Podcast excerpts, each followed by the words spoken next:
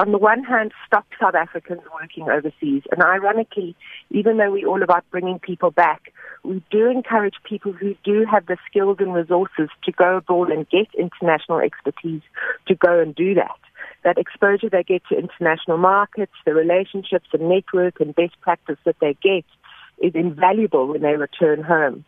Um, particularly in Dubai, for example, a lot of South Africans go there. They don't go necessarily forever, but they go and, and the, the skills they require within the medical field, construction, tech, financial services are all really, really valuable to our economy when they come home.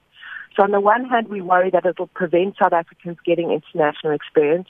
And on the other hand, we worry that it might cause South Africans abroad to revoke their South African citizenship.